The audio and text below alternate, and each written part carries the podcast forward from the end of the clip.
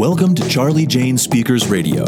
This is the show where we share speaking tips, tools, and resources to help you grow your public speaking business. Our goal at Charli Jane is to get you, the speaker, on the platform in front of thousands of people so that you can teach and motivate your audience, enriching and empowering them to lead fulfilling lives. And now, here's your host, Wendy McNeil.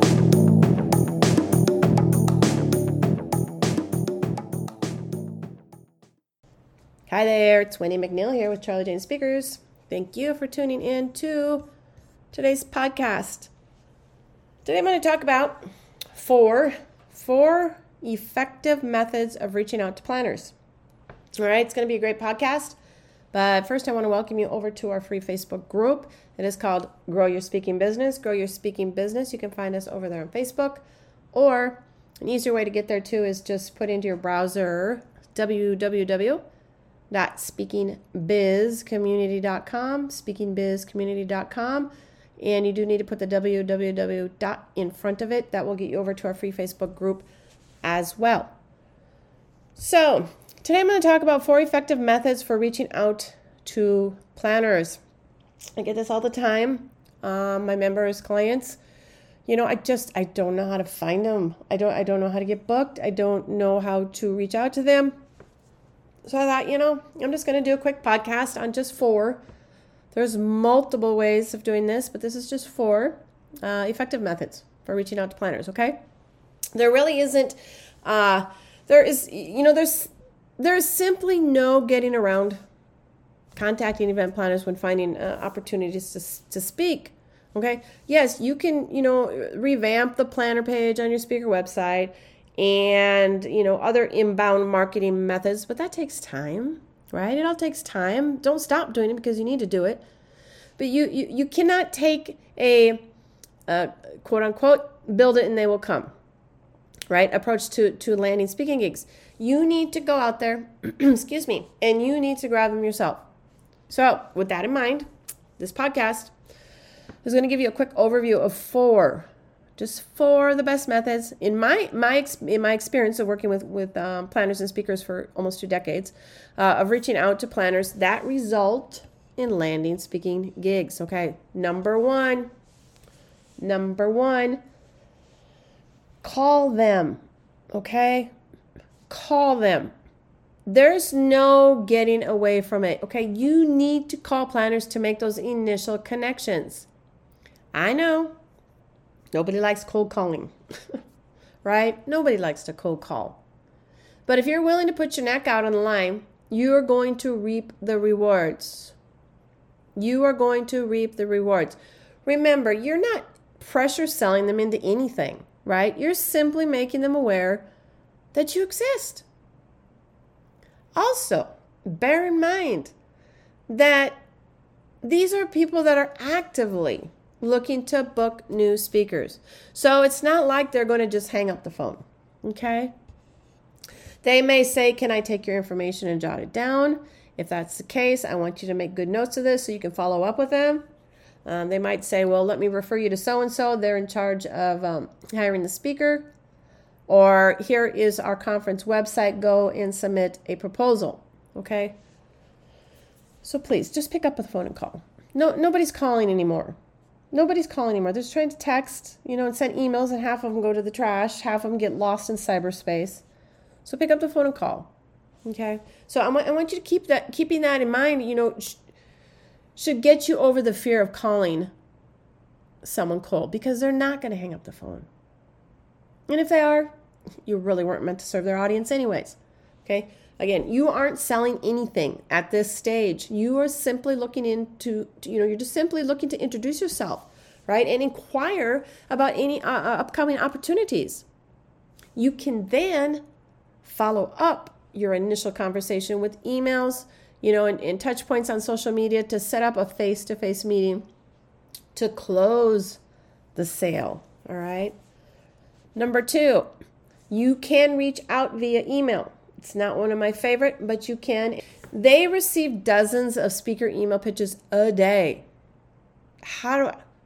I do know this. I've worked with planners and speakers for 20 years, and they get a lot of email pitches. However, it's for that exact reason that you're going to find it tough to grab their attention. Worse, a wrong subject line, you know, or sending out an email blast with an uh, automated email software provider could trigger spam, junk filters, meaning your information may never even land in their inbox anyway, right? That is why I put number one on this list um, to call first. So the planner then can expect your email. They can expect your email and actively search for it if they haven't received it. So, another advantage to calling first is that you can reference your initial conversation and make the connection even stronger, right? The email itself should be very brief. To say this again brief, okay? I suggest just thanking them, you know, for their time um, and highlighting one or two of the biggest strengths and successes in the industry to date. For example, if you sold out a 2,000 seat venue on a previous occasion, then you should include that as a point of difference over other speakers. Number three, make a connection on social channels. This is really important. Okay, social media can be one of those, you know, it can be your best friend when it comes to making contact with event planners and organizers. However, for this method to be effective, you need to do your research.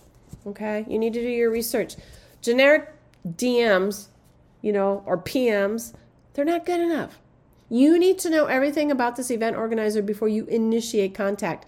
It's the only way you're going to open the doors of opportunity.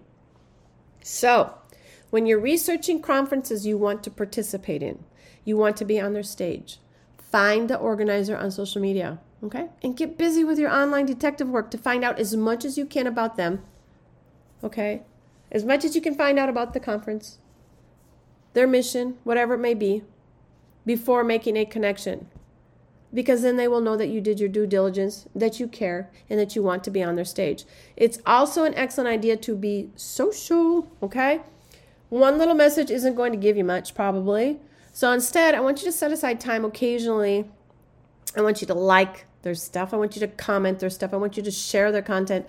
You know, allowing you to occupy their notifications and keeping you front of mind when they next consider booking new speakers. All right. This is a great marketing strategy, and I think you should incorporate it into your your weekly uh, marketing strategies. Now, I don't want you to be annoying. Okay, because there really is. There's a fine line there.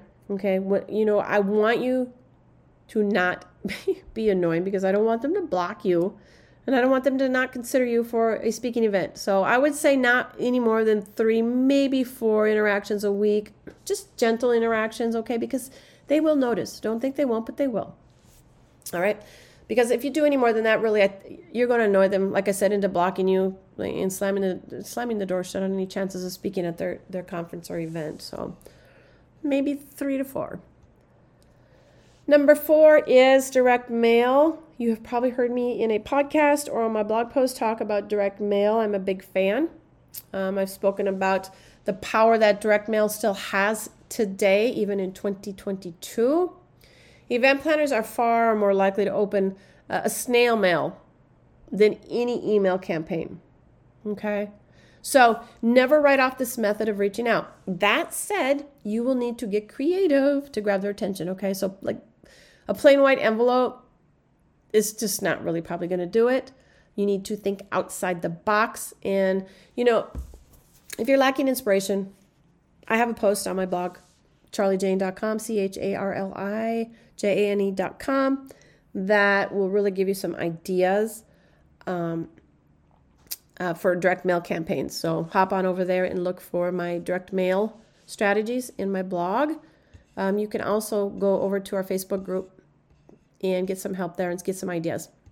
Whatever you decide, you know, regarding the strategy, make sure it stands out. All right. And do not forget to follow up.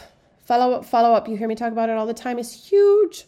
Okay, once again, a phone call is best. And if you have the benefit, you know, you, and you if you have the benefit of an icebreaker right off the bat, which should take the edge off any nerves, you know, that you might have. So reaching out to planners is easy, everyone. It really is, but it does require work. Like anything else, you have got to work to get the results, right?